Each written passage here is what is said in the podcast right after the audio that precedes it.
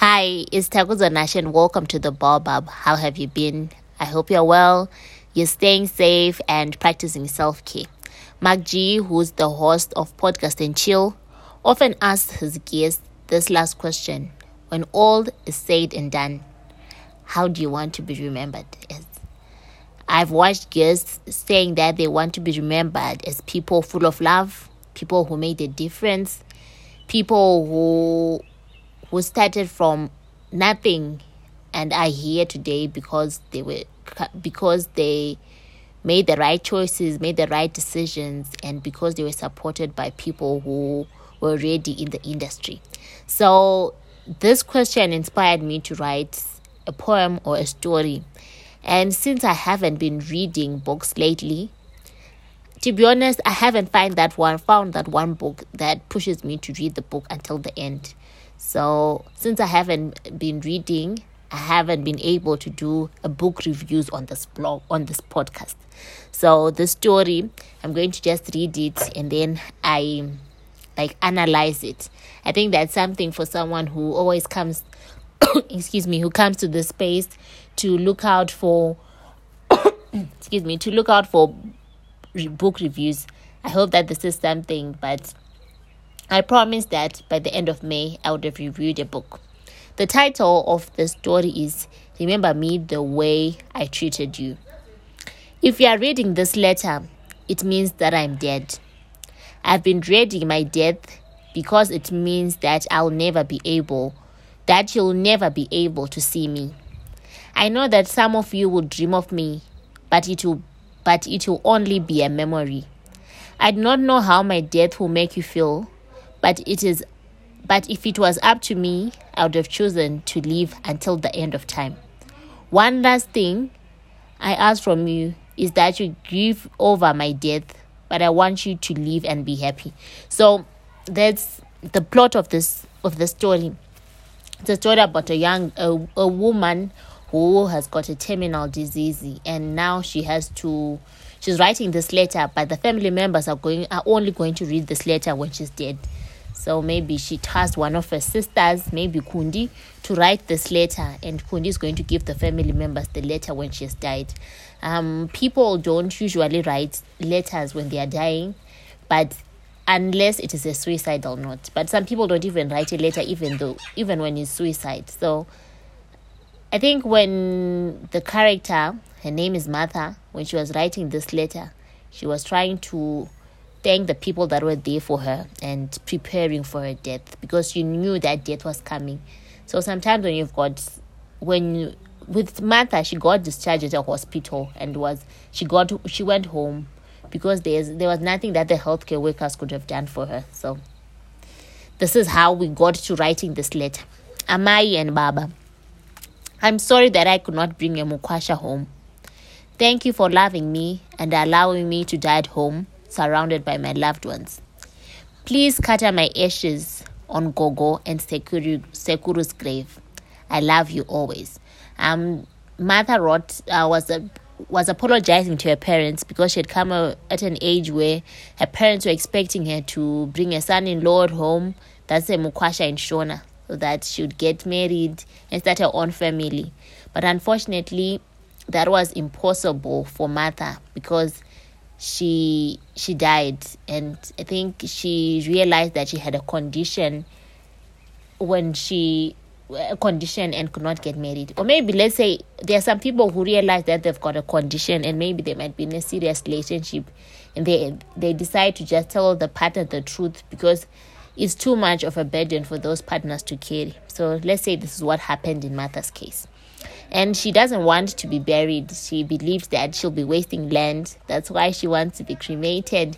And the, uh, her ashes are going to be scattered on her great grandparents' graves because she be- because when she was given birth to, her cord was buried on the ground in the village. So there's a proverb that says uh, wherever you whatever you do you you always go back to your roots so she's going back to where her cord was buried and this is where her ashes are going to be scattered tafadzwa promise me that you will live for both of us We always live together, and I'm grateful for you being my right hand man since the day we were conceived. It's time you put a ring on Joe's finger. She loves you, and you love her too. Tafadzwa is Martha's twin brother, and they have been together, like she said, since the day they were conceived. These two have been inseparable. And when she told Tafadzwa about her condition, Tafadzwa did not take it that um, Tafadzwa was in um, was in denial. He cried. He he went through a lot when he realized that his twin had a terminal con- had had, um, had cancer and she was going to die. And she has been in a relationship with Joe for close to two years, and his he places his ring in his cupboard. He already bought the ring, but he's scared. What if he asks out? What she? What if he proposes? And then Martha says he's not ready. He's just scared, but um, his twin is encouraging him to just take a leap of faith. Tafadzwa. Well, Tafadzwa we read about. Now it's Kundi. Kundi, I'm sorry for not being a part of Gogo's life or I'm sorry for only being a part of Gogo's life for a short period. You're a great mom and raise that child the way you always wanted. One last thing, kiss here on the left cheek for me every night. So Gugu, Gugu is Tafadzwa's, um, Gugu is Kundi's daughter, and Kundi is a single mom, and she thought that she was going to help her raise the child because Kundi's partner passed away. But now she's telling her that she can do this on her own. She's a big sister and she's trying to support her. Ngathendwe, your big sister is dead, and all your life you believed that she could do anything, but guess she failed to conquer death. I love you, and I know you all you will do all the things we talked about.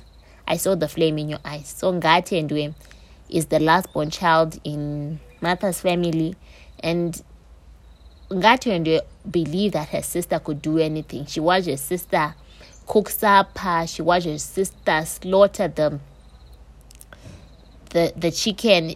In her in Ngathendwe's head, her sister could do anything, but unfortunately, she failed to conquer death. So Martha is apologizing to her and telling her that even though she's dead, she doesn't have to stop living. Tariro, my friend, this is it. My organs gave in and I'm dead. I love you and I want you to do one to do one thing. Pick pick up that phone and call Anini. Tell him the truth. Tell him that you love him. Tell him how you feel. I believe in second chances and even though he broke up with you, you still love him. The breakup and the space made you realize how much you had you had lost. If he takes you back, do the right, do the right thing. So Tariro is Martha's best friend, and she was in a relationship with this guy, and then Tariro messed up, and now her friend is encouraging her that she need, even though Tariro is trying to move on, she still feels that her heart belongs to this guy. So her friend is encouraging her to just take a leap of faith, call the guy, tell him how she feels, and even if things don't work out even even if the guy doesn't doesn't want her back at least she tried. And Tari Tari is being encouraged by Martha that if the guy takes her back she needs to do the right thing. Mai Simon thank you for praying with my mother. Thank you for being a good friend. Hold her hand and support her. So Mai Simon is a is my Martha's best friend and she has been there with my mother there for my mother when mother got sick when mother was in the hospital when mother came home and Ma, sometimes mother would watch her mother cry while she was pretending to be sleeping on the couch. But now she knows that her death could break her mother. So she's begging Mai Simon to be there for her mother. My local church, your prayers gave me peace and it calmed my spirit. I sang the hymns with a merry heart when you came to pray for me. I hope to meet you all on the resurrection morning. Do not let my death make you lose your faith. It was God's will. So now Martha is writing to the church members, telling them how grateful she is, how happy she she was that they supported her when she was in a difficult space. And all Martha is asking from them is that they don't lose their faith because so many times as as people we pray for for someone to get better and we think that God hasn't answered our prayers, but unfortunately the person dies. So Martha is just telling them that they don't have to lose her faith because she has died. And then to my family, love each other. And if you're having a bad day, remember my smile and my laugh. Lots of love, Martha. This is the end. So Martha wrote the letter, and the family members are going to be given this letter by Kundi when Martha has passed away.